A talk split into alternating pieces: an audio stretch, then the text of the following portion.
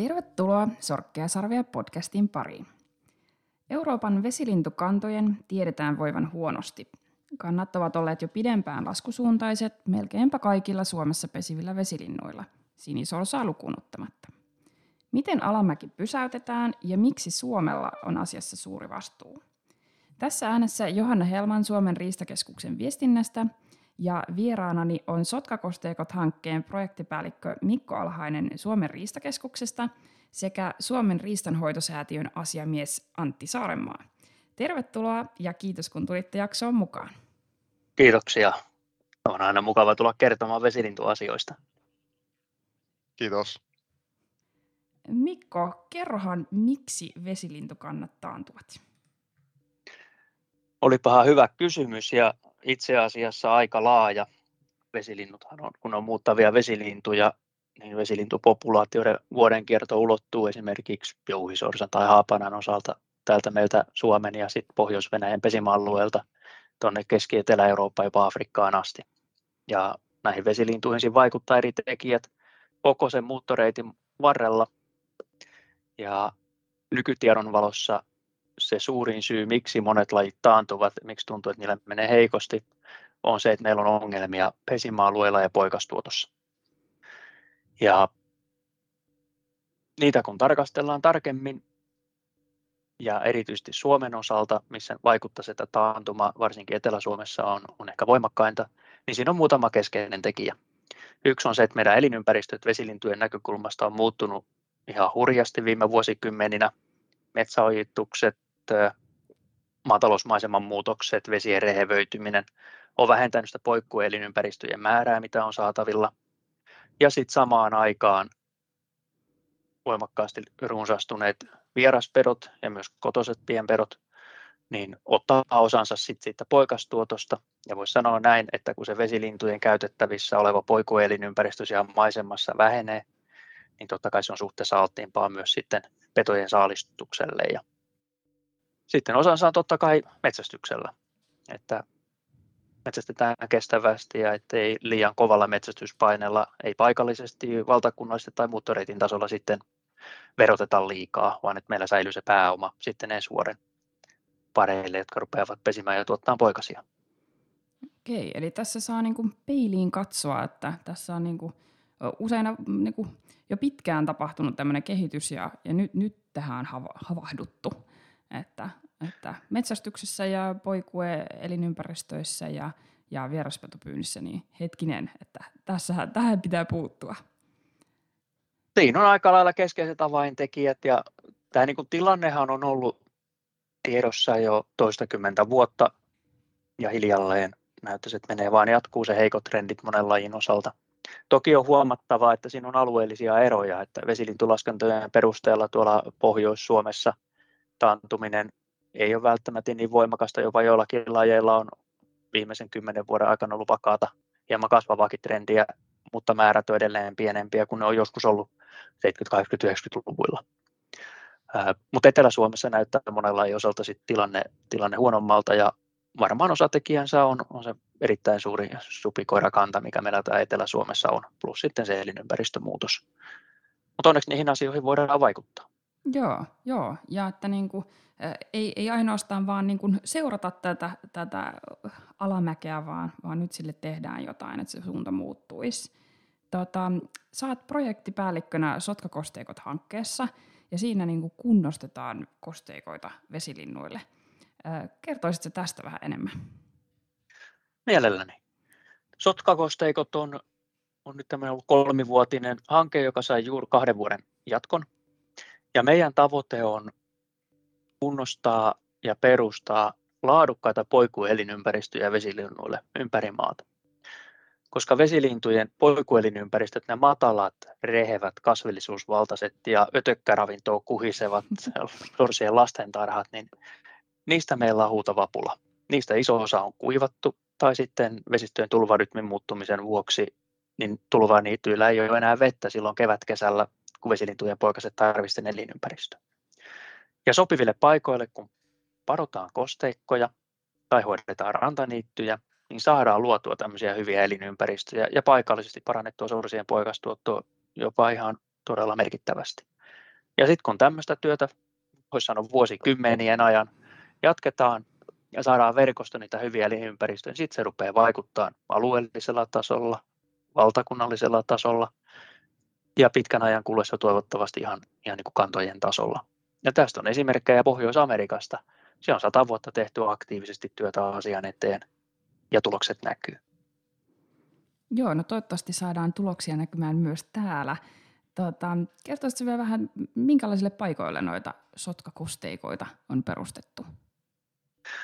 Hyvin monenlaisille paikoille.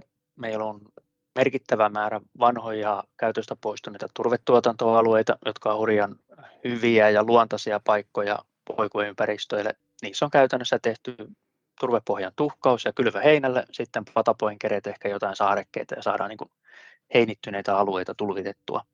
Tulee, tulee hienoja kohteita. Sitten meillä on heikkotuottoisia peltokulmia, metsänotkoja, joille ei ole arvoa nykyaikaiselle maa- ja metsätaloudelle. Niitä on padottu kosteikoiksi. Niistä on myös iso arvo vesien suojelulle ja kaikille muulle luonnon monimuotoisuudelle ja lajistolle. Sitten on pieniä lampikunnostuskohteita, järvikunnostuskohteita, hyvin, hyvin monen tyyppisesti. Tuolla meidän kosteikko.fi-sivuilla on jo aika hyvä, hyvä setti meidän kohdeesittelyjä ja lisää on tulossa, että siellä voi käydä kurkkaamassa. Joo, ja siis tosiaan kyse on niinku tällaisista ihan yksityismaille perustettavista kosteikoista, että ei olla missään luonnonsuojelualueella, vaan ihan, ihan tota, tavallisten maanomistajien maille. Juuri näin.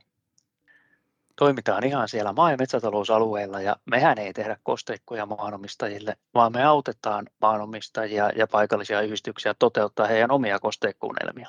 No niin, Meillä on siihen rahaa suunnitteluun ja työmaajohtoon ja toteutukseen ja yhdessä tehdään ja sitten paikallistaho sitoutuu meidän hankkeen pelisääntöihin, mihinkä kuuluu muun muassa vesilintulaskennat, siihen perustuva kestävä metsästys siinä kosteikolla, pienpetopyynti ja kosteikohoito.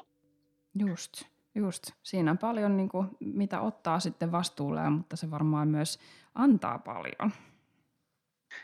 Kyllä se antaa kosteikon elämän kuhina on kesällä aivan mahtava seurata, kun siinä todella näkee työnsä tulokset ja varsin nopeasti. Joo. Ja siis nyt kysyn vielä tarkennuksen, että se on tosiaan nyt tärkeää se, että, että ne poikaset saavat niitä, niitä vesiselkärangattomia siitä matalasta vedestä, kosteikosta. Kyllä, se on aivan kriittistä. Ihan keskeinen asia, että ne untuvikot vastakuoriutuneet ekojen viikkojen aikana löytää matalia lämpöisiä plutaikkoalueita, mitkä kuhisee hyttystoukkaa ja muuta elämää, koska ne tarvitsee niin sanotusti lihasoppaa, että ne pääsee elämässä alkuun. Ihan samalla lailla kuin kanalintujen poikaset metsässä. Sielläkin se ytökkaravinto on se ihan ratkaiseva tekijä siinä kesäkuun aikana. Just. Ja poikueen ympäristönä ei tarvi olla iso. Mulla on ihan omaa kokemusta tästä kotitilalta. Ihan Aarin kahden tämmöinen pieni plutaikko touko-kesäkuussa laitumella tai pellon reunassa niin siinä saattoi olla sinisorsa tai tavipoikue pari viikkoa tankkaamassa. Ja silloin se pääsee se poikue hyvään vauhtiin ja pärjää jo isommillakin vesillä. Toki sotkakosteikoissa me keskitytään isompiin, sanotaan lintuvesityyppisiin kosteikkoihin, koska meillä on tavoitteena myös taantuva ja vaatelias lajisto, joita ei ihan pienemmiltä putakoilta aina löydy. Ja nämä pienimmät kohteet on tosi helppo ja käytännönläheistä tehdä ihan omivoimia talkoillakin, että niihin ei ehkä kannatakaan hakea hankerahoitusta aina.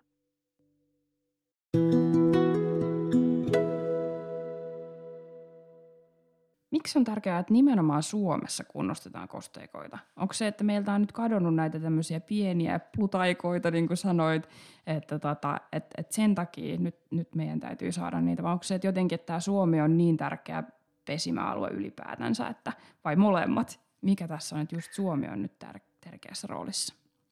No siis molemmat, hyvin sanot, molemmat on tosi tärkeitä näkökulmia. Eli kyllä, Suomihan on maankuivatuksen, metsähoituksen suurvalta Euroopassa. Meillähän on metsäojaa kaksi kertaa edestakaisin maasta kuuhun.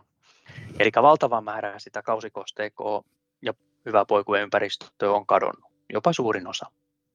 Ja sitä voidaan palauttaa. Ja samaan aikaan Suomi pohjoisessa täällä, niin me ollaan Euroopan vesilintujen poikastuotantoaluetta. Ne talvehtii tuolla Keski- ja Etelä-Euroopassa ja jopa Afrikassa ja tulee tänne pohjoiseen pesimään – Ruotsi, Suomi, Venäjä aina tuonne Länsi-Siperiaan asti pesii eurooppalaisia vesilintuja tai Euroopassa talvehtivia vesilintuja. Ja jos katsotaan EU sisällä, jossa me ollaan lintudirektiivin tota, piirissä ja täytyy turvatta vesilintukantojen tulevaisuus Euroopassa, niin EU-alueella Suomi on tärkein vesilintujen pesimäalue. Esimerkiksi jouhi, EUn jouhisorsien pesimäkannasta yli 90 prosenttia on Suomessa, ja trendit on jyrkästi alaspäin.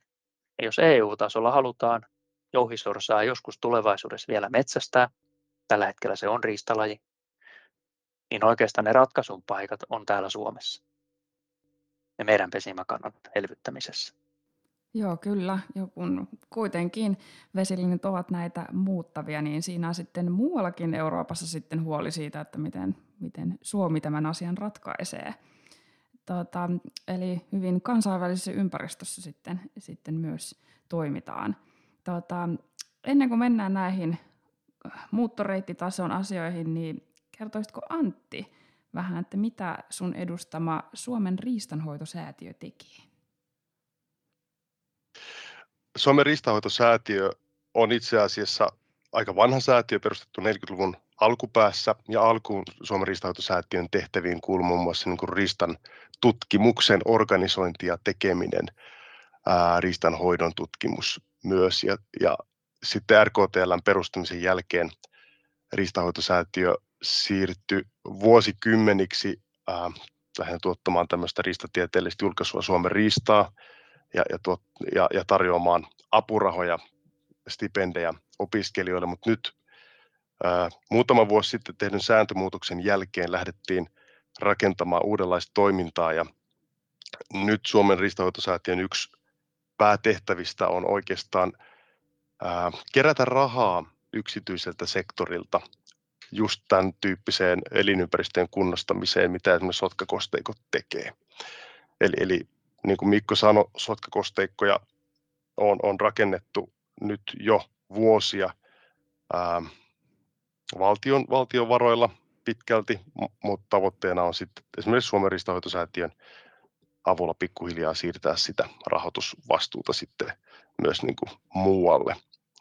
Ja tota, käytännössä Suomen riistanhoitosäätiön viimeinen niin kuin puolitoista vuotta on mennyt siihen, että mä olen, olen rakennellut tänne ää, varainkeruuseen, varainhankintaan liittyvää infraa ja, ja, ja toimintatapoja. Ja nyt sitten viime maaliskuusta lähtien ihan konkreettisesti myöskin kerännyt varoja yksityishenkilöiltä ja yrityksiltä Okei. elinympäristötoimintaan ja tutkimukseen. Just, eli tässä on vähän laajentunut tämä niin kuin kenttä, mitä säätiö tekee, että, että tavallaan painopistettä myös niin kuin tähän, tähän varainkeruuseen, eikä sitten niinkään vaan siihen tutkimukseen ja sitten tämmöiseen elinympäristötyöhön ja, ja muuhun. Kyllä, kyllä.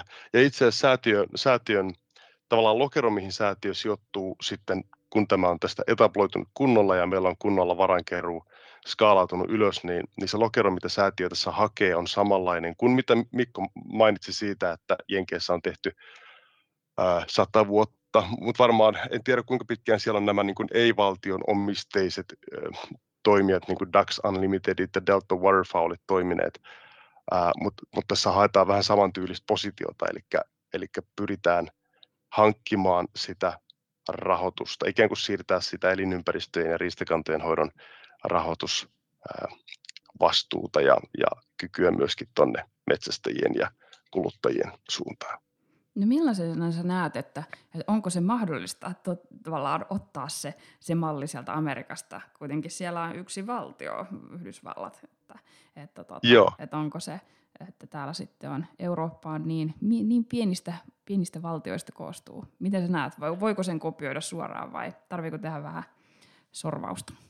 Varmasti niin kuin pääidea pystyy kopioimaan, mutta niin kuin oma näkökulma ja nyt kokemukset tähän mennessä niin kuin varainkerusta, varsinkin yksityishenkilöiden kohdalta, niin ää, ja ehkä meidän metsästäjäkunnankin niin kuin tavallaan suhtautuminen tähän niin kuin lahjoitukseen, elinympäristöjen aktiiviseen tukemiseen, aitoon niin kuin elinympäristötyöhön, niin, niin oma, oma ihan henkilökohtainen kokemuksen näkemyksen, että se vaatii vielä työtä.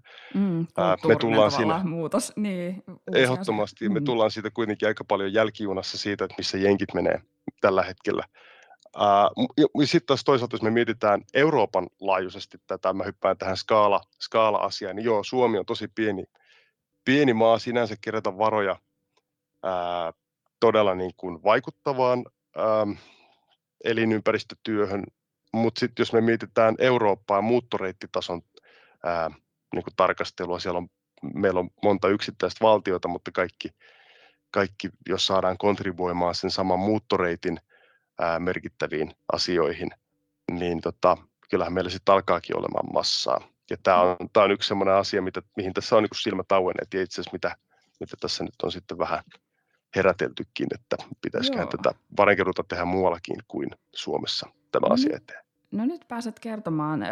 Ymmärsin, että, että säätiö on ollut jolla tapaa, jollain tapaa mukana nyt näiden ö, muutaman sotkakosteikon tota, tota, sponsoroinnin järjestämisessä. Että on saatu sponsoreita ihan ulkomaita myöten että, että Euroopassa meidän, meidän nämä kosteikkojen kunnostukset kiinnostavat ja, ja tota, niin kuin Mikko tuossa kertoi, että, että jouhisorsa on EU-ssa, niin, niin, niin tota, tai Suomessa pesii, pesii valtaosa jouhisorsista, niin, niin kertoisitko, että miten säätiö on ollut tätä rakentamassa tätä, että oikeasti ulkomailta asti tulee mm. rahaa Suomen kosteikoille. Miten tämä on mahdollista? No tässä pitää oikeastaan sanoa niin kuin rehellisyyden nimessä, että tässä niin kuin yhtenä isona ajurana nyt tapahtuneissa lahjoituksissa on ollut ihan niin kuin valistuneet ja hereillä olevat ää, muut valtiot tuolla muuttoreitin eteläpäässä. Et esimerkiksi tässä niin Italiassa oli selkeä ää, tahtotila pikkasen tukea ää, niin kuin poikueelinympäristöä täällä pohjoispäässä. Ja, ja sieltä, sitten, sieltä sitten lahjoitettiin – ää, muutama tuhat euroa näihin, näihin säätiönkin tukemina olleisiin kosteikkokohteisiin, jotka on siis sotka, sotkakohteita. Ää, se oli hyvä pelinavaus, se oli hyvä koeponnistus siitä, että miten tämä meidän niin järjestelmä toimii, nimittäin säätiö on suomalainen toimija, mutta sittenhän meillä on olemassa tämmöinen Waterfowlers Network, monikansallinen toimija, eli, eli käytännössä vesilintujen ää, vesilintujen elinolojen ää, parantamiseen ää, rakennettu ikään kuin meidän säätiömme kaltainen, mutta monikansallinen muuttoreittitasen toimija.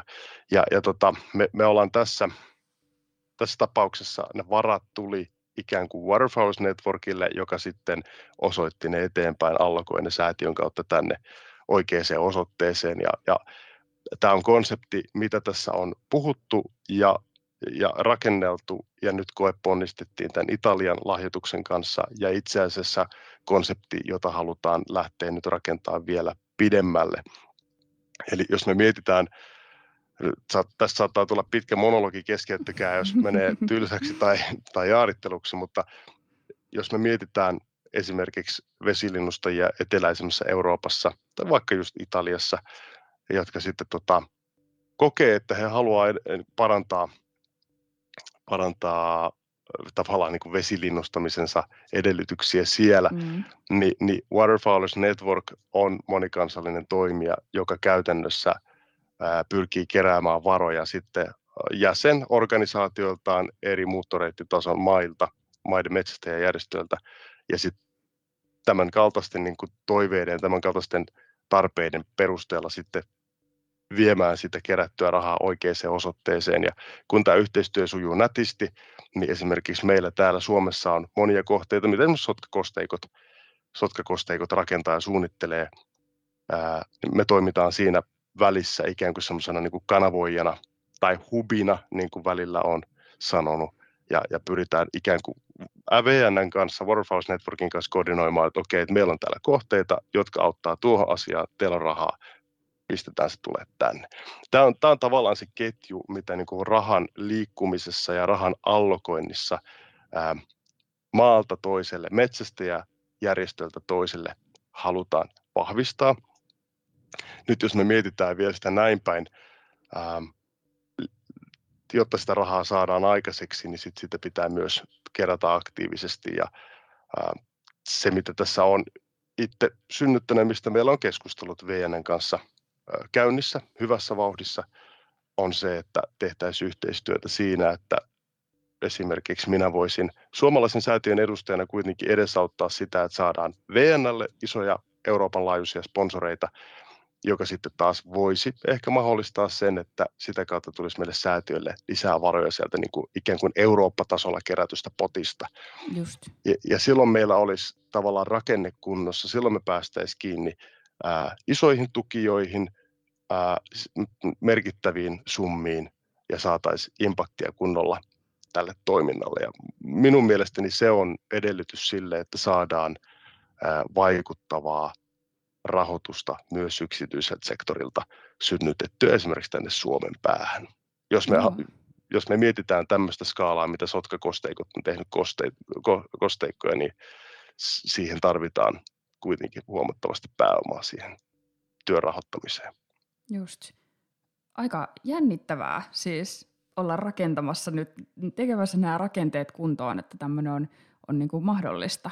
Että tulevaisuus näyttää, miten se sitten lähtee siitä muotoutumaan, mutta että, että ainakin jonkinlaista tällaista jo, jo tota asenteen muutosta on tapahtunut, että siellä, jos sanoit, että italialaiset metsästäjät, mm. niin sieltä asti tulee tänne, tänne tota, ää, virtaa rahoitusta, niin onhan se aika huikeeta, että, että pystyisikö nyt täällä jokainen suomalainen metsästäjä voi miettiä, että, että, tota, että että pystyisikö itse tällaiseen tai että todella ei tuijoteta vaan laput silmillä sitä omaa maata vaan, tai oma, omia metsästysmaita, vaan pitää ajatella vähän laajemmin, laajemmin, että miten ne kuitenkin, ne vesilinnut liikkuvat.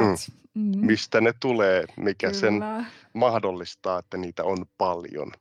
Kyllä.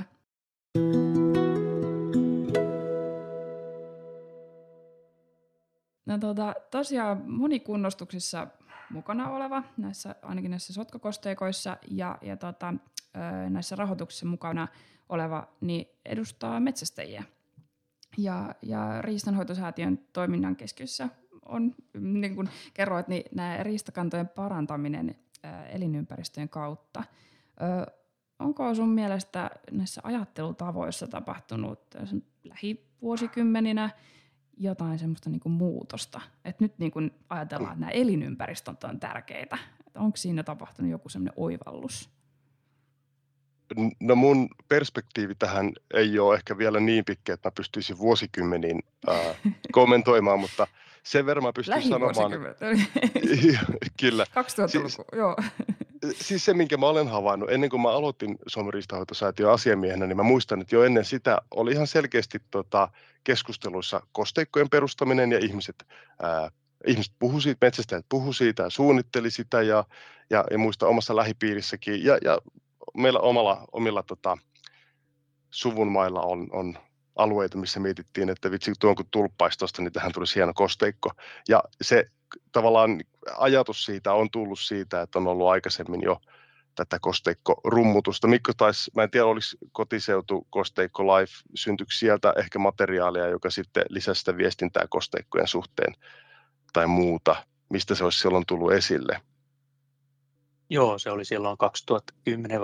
Meillä oli edellinen iso hanke Riistakeskuksella, eli kotiseutukosteikko Live, mistä tehtiin myös merkittävä määrä ihan samantyyppisiä kohteita kuin mitä nyt tehdään sotkakosteikoissa. Et käytännössä kysymyshän on saman työn jatkumosta näiden kahden hankkeen osalta.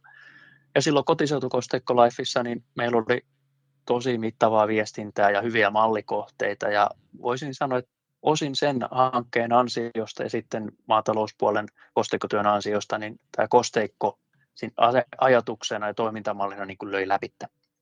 Ja sen jälkeen tämä työ on laajentunut aika merkittävästi Suomessa. Yes.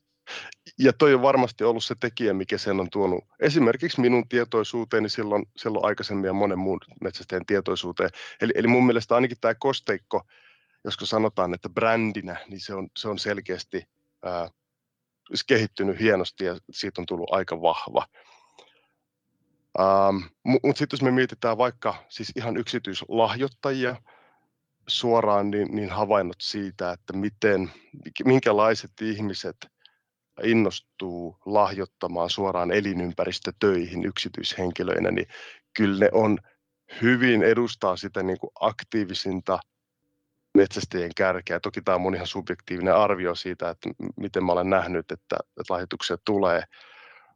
Mutta mut suuri massa ei ehkä ole siitä vielä niin innostunut tai ei ehkä koe sitä välttämättä niin merkittäväksi, tai sitten toki meilläkin on tekemistä vielä viestinnässä ja, ja, ja muissa konsepteissa. Mutta niin, tota, tämä on ehkä sen verran uusi asia vielä, että ehkä varmaan on. tämä on, niin kuin tiedetään, täällä on metsästyskulttuurikin on myös semmoinen aika konservatiivinen kuitenkin, että siinä kestää vähän, että, että tota, ää, opitaan, opitaan uusia juttuja. Että ehkä Kyllä. mä luulen, että olisiko tässä siitä kyse vahvasti, varmasti just siitä. Mutta mut sen verran voin sanoa vielä yhteenvettona, että ainakin tuo kosteikko, kosteikkoasia on niinku selkeästi noussut esille ja metsästäjien tietoisuuteen ja se on tosi mahtava juttu. Hyvä. Ja tota, puhuitkin tuosta niinku motivaatiosta, niin, mm. niin onhan se nyt aivan selvää, että perustitpa sitten itse jotain tällaista vaikka sotkakosteikkoa tai jonkinlaista muuta, muuta kosteikkoa omille maille tai, tai sitten lah, jos lahjoittaa riistan tutkimukseen tai elinympäristötyöhön, niin sehän vaatii jonkun semmoisen jonkinlaisen kipinän, Mik, miksi näin haluaa toimia. Kyllä. Niin, niin tota, että sen asian täytyy tuntua itsestä tärkeältä. Niin, niin millaisia maanomistajia tai lahjoittajia tai yhdistyksiä te olette työssänne kohdanneet? Mikä on saanut heidät toimimaan? Haluatko Mikko aloittaa maanomistajista? Joo. Kyllä monenlaisia maanomistajia ja yhdistyksiä on, on meidän sotkakosteikoissa. Oli kotiset kosteikkolifiskin mukana. Ehkä semmoinen läpileikkaava teema on, on se, että nämä henkilöt, jotka on innoissaan tekemässä poikueympäristöjä niin kuin luontaisia, palauttaa sitä luontaista elinympäristöä ja ravintovaroja vesilinnuille, niin heillä on kyllä palava halu tehdä hyvää paitsi meidän Suomen ja Euroopan vesilintukannoille, niin myös ylipäätänsä luonnon monimuotoisuudelle ja vesien suojelulle. Et kyllä siellä on, on niin kuin tosi hyvää avarakatseista ajattelua, voisi sanoa ylipäätänsä metsästykseen ja, ja riistahoitoon. Kyllä tämä on pääosin varsin esimerkillistä toimintaa, mistä voisi vois moni muukin henkilö ottaa niin kuin oppia ja, ja ehkä soveltaa sitä omaa ajatteluaan enemmän siihen suuntaan. Tässä voi olla mainitsematta tavallaan semmoista ehkä muutosta, mikä tässä on, on tulossa ja meneillään niin kuin metsästäjäkunnassa, varsinkin vesilintujen riistahoidon osalta. Se on se, että aletaan ymmärtämään se, että mikä on se keskeinen riistahoito nimenomaan vesilintujen näkökulmasta, mitä ne sorsat tarvii ja mikä on sorsille hyvä. Nehän tarvii sitä luontaisen kaltaista tai luontaista elinympäristöä, missä on sitä ytökkäsapuskaa ja kasviravintoa ja mahdollisimman vähän pienpetoja, jotta ne pärjää. Ja sitten kun vesilinnut pärjää hyvin, niin meillä on metsästettävää niin siellä lintuvesillä kuin kosteikoilla kuin valtaojien varsilla ja järvenrannoilla vesilintuja on, on maistemassa. Toisaalta riistahoidossa on ollut sitä, että vesilintuja ruokitaan paljon. Viljaruokinnalla keväisin voidaan houkutella vesilintuja pesiin siihen omalle alueelle, tuottaa jonkun verran poikasia, ja sitten toisaalta syksyllä voidaan viljaruokinnalla houkutella ympäröivien alueiden vesilinnut sinne omalle kosteikolle tai altaalle tota, metsästystä varten. Ja sitä pidetään niin kuin positiivisena asiana vesilinnuille. Ja paikallisesti sehän näyttää siltä vitsi, kun on paljon vesilintuja. Mm, niin, tulee Mut se on, harha. Joo. Kyllä, mm. tulee harha, koska tavallaan ne vesilinnut, mitkä vaikka keväällä sitten jyväruokena asioista jää siihen, niin ne olisi saattanut pesiä jossain muualla, mistä ne olisi yhtään hyvin ollut parempi poikastuotto alueella, mikä on poikkueille parempi. Ne sorsanaarat tulee helposti ilmaiselle lounaalle. Ja sama efekti on vähän syksyllä. Toki sillä ruokinnalla voidaan ohjata metsästyspainetta pois vaikka jostain mökkirannoista ja alueet, missä metsästys aiheuttaa häiriötä, mutta samalla myös muutetaan koko sitä vesilintujen liikettä ja kerääntymistä alueella, ja se itse asiassa vie metsästysmahdollisuuksia pois muilta. Et ruokinnassa on hyviä puolia, ja sitten siinä on huonoja puolia. Ja ehkä semmoinen keskeinen pointti on se, että vesilinnut ei sinänsä tarvitse sitä viljaruokintaa. Mm. Ne pärjää varsin hyvin, kun ne elinympäristöt kunnossa. Että enemmän viljaruokintaa tarvitsee metsästäjät, jotta siinä omalla alueella on hyvin vesilintuja. Just. Tämä ajattelutavan muutos on ehkä nyt niin kuin murroksessa, että, että ymmärretään, että, se, että ne vesilinnut tarvitsevat ne elinympäristöt kuntoon, että, että se ruokinta ei ole se. Joo. Ei, ja sinänsä se olisi mahtavaa, että jos nimenomaan se menisi siten, että vesilintuja on siellä, missä niitä on luontaiset elinympäristöt, jolloin meillä olisi selkeä kytkös siinä, että elinympäristöjen hoito, pienpetopyynti ja vesilintujen metästysmahdollisuudet kulkisivat oikeasti käsi kädessä. Nyt se kytkös on jossain määrin rikki. Just. Nyt me vähän harhauduttiin tästä polulta, mutta Antti, kertoisit sä vielä, minkälaisia, toki säätiöllä nyt on aika uutta tämä, niin kuin, tämä, tämä toiminta, että tota, kerätään varoja elinympäristötyöhön, mutta, mutta oletko kohdannut tällaisia lahjoittajia tai yhdistyksiä, jotka on, joista, joiden motiiveista osaisit jotainkin kertoa? No nyt, nyt valtaosa kontaktoiduista yrityksistä ja sponsoreista on niin metsästyssidonnaisia toimijoita varuste, varustepuolella tai, tai muuten. Toki meillä on siellä lahjoittajia, jotka on lähteneet mukaan ihan vaan niin kuin arvopohjan takia, yhteisen arvopohjan kanssa. Ja, ja tota, se on semmoista hienoa. Tässä pitää muistaa, niin kuin sanoit, tämä on, tämä on tuoretta ja mä olen itse kontaktoinut tahoja nimenomaan niin kuin metsästyssidonnainen linkki edellä. Mutta toivon näkeväni siellä tulevaisuudessa huomattavasti enemmän myös ei-metsästyssidonnaisia toimijoita ja, ja ylipäätään niin kuin ympäristö, ympäristötietoisia toimijoita, joille välttämättä se metsästys ei olisi tai metsästys ää, yhteys ei olisi niin kuin yksi motivaattoreista, koska loppujen lopuksi tämä, niin omat silmät on auennut täysin tässä säätiön työn aikana ja Mikolle suuri kiitos siitä, että Mikko on sparrannut ja kertoja neuvonut ja näyttänyt niin kuin, omin silmin nähtäväksi esimerkiksi tätä, että miten kosteikot rakennetaan, mitä kaikkea siihen kuuluu ja, ja tota, kun, kun sen on nähnyt, niin, niin on ymmärtänyt sen, että miten iso merkitys siellä kosteikolla on myös muille kuin vesilinnut. Siellä on niin vesien huollollista merkitystä ja sitten siellä on vaikutusta myös ei-metsästettäviin lajeihin, hyönteisiin, koko, koko niin biodiversiteettiin kaikkinensa. Ja, ja siinä mielessä tämän tota, tulevaisuudessa to, nimenomaan toivoisin näkeväni siellä kaikenlaisia lahjoittajia, koska se koskettaa kuitenkin meitä, meitä kaikkia, ketkä, keitä luonnon monimuotoisuus koskettaa.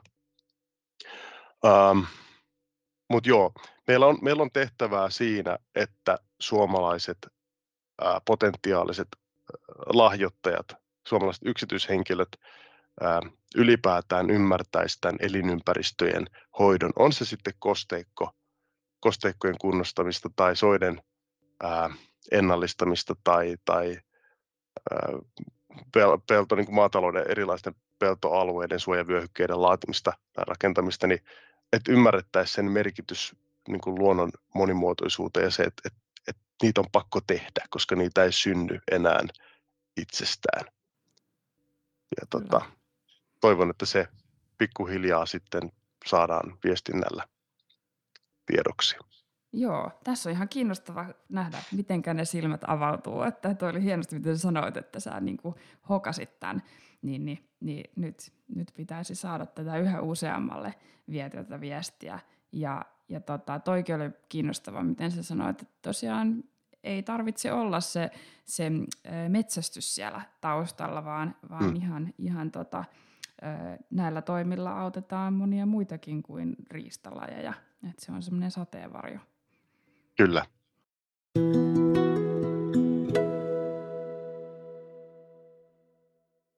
Te olette molemmat kuitenkin metsästäjiä, niin, niin tota, millaisena, millaisena te näette metsästäjien vastuun vesilintukannoista? Mitä tavallinen vesilinnustaja voi tehdä tai pitäisi tehdä? Kerrotko Antti vaikka ensin? Joo, kyllä mulla ainakin tota, itse näen vahvasti, että heti se niin kohtuullisuus metsästyksessä ja se, että osataan valikoida. Tunnistetaan ihan perus, perus tavallaan metsästäjän, ää, metsästäjältä vaadittavia asioita, niin, niin niiden, niiden vaaliminen, ymmärretään se, että se niin määrän metsästäminen ei, ei ole kestävää ja, ja mieluummin metsästäjät keskittyisi siihen, jos se voi sanoa näin, niin keskittyisi siihen laatuun sen määrän sijaan. Ää, ymmärtäisi, ymmärtäisi tätä vesilintujen biologiaa ja, ja tarpeita sen verran, että sisäistäisi tämä, mitä Mikkokin sanoi, että, että esimerkiksi se viljaruokinta, niin se ei edesauta todellisuudessa vesilintukantoja. Päinvastoin se saattaa jopa, jopa olla ongelmallista. Ää, ja lähtisi ehkä lähestymään tätä asiaa toiselta kannalta, niin kuin oikeasti se riistaeläimen tar- aidot tarpeet edellä. Voiko siihen itse kukin tehdä mitään? Kaikilla ei ole maa-alaa, mitä he, mi- mihin pystyisi vaikuttaa, mutta jos ei muuta, niin ainakin tota, pitää huolen siitä, että ymmärtää nämä asiat ja, ja pysyy kohtuudessa, niin silloin ollaan jo oikeasti tosi pitkällä. Toki Joo. pienpetojen pyynti, minkä Mikko sanoi, niin se on sellainen, mitä, mitä jokainen pystyy tekemään sen kohtuullisen vesilinnustuksen lisäksi. Joo, mutta tavallaan niin kuin haettaisiin niitä elämyksiä, ei niinkään valtavia saalismääriä. Just näin. Ja tämä on hyvä esimerkki. Siis voin, voin ihan kertoa omasta, omasta tästä syksystä, niin olen tässä epätoivoisesti odotellut, että tulee vähän muuttosorsia ja sorsakaaveet ja, ja pilli pelittäisi ja, ja lähijärvillä olisi lintuja. Muutto on myöhässä, okei. Okay.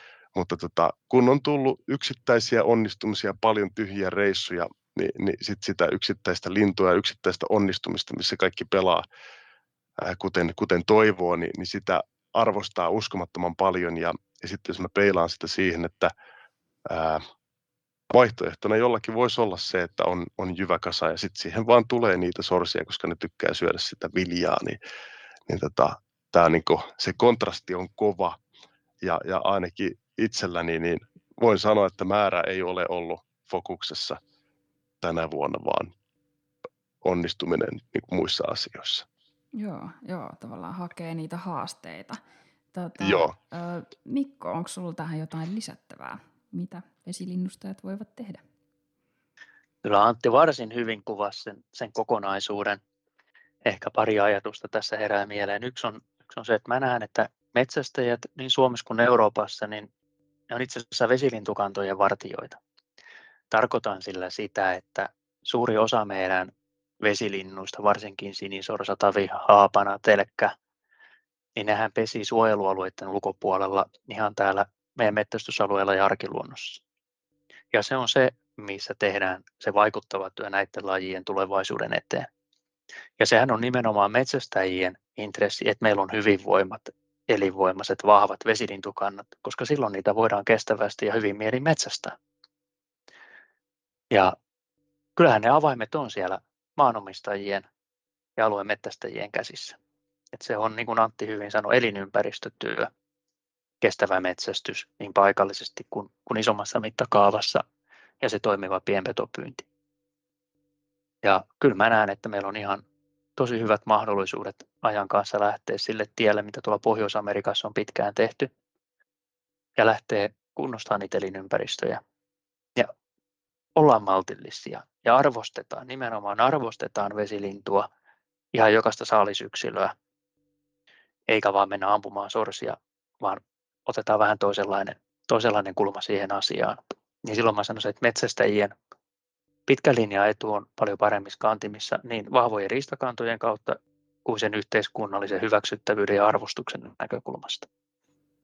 Joo, Joo tässä tuli hyvin, hyvin tuli myös just noin vieraspetopyynti, mutta nyt mä muistelen, tota, kuinka sä Mikko kerroit tuossa, että niillä sotkakosteikoilla, että siellä on vesilintulaskentaa. Niin tämähän varmaan myös kuuluu tähän, tähän kokonaisuuteen, että, että, että seurataan niitä vesilintukantoja.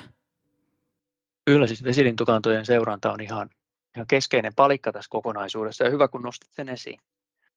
Eli meillähän esimerkiksi tuo vesilintujen taantuma, se tietohan perustuu siihen vesilintujen pari- ja poikujenlaskentaverkostoon, mikä Suomessa on. Ja siitä to- toteuttaa niin lintuharrastajat kuin metsästäjät. Ja siinä on iso asia, mitä jokainen metsästäjä ja luonnosta kiinnostunut voi, voi tehdä, on ottaa osaa näihin vesilintujen pari- ja poikujenlaskentoihin. Ja se on pitkäjänteistä toimintaa, että samalla pisteellä samoin menetelmi vuodesta toiseen lasketaan, että paljonko siellä on lintuja, niin me saadaan tietoa, että mikä suuntaan nämä kannat kehittyä.